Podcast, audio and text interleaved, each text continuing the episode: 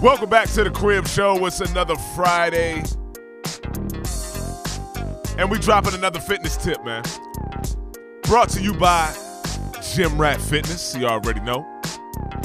I hope everybody is having a peace and blessed day. Check this out. When you're working out, man, stop comparing yourself to other people in the gym, other people on YouTube, other people on Instagram. This is very important when you're working out. You got to focus on yourself. I know it sounds so cliche, but it, it, it's really a fact. Because if you get caught up in what somebody else look like, you won't focus on your personal goals. That's all I got. I'm out. Peace.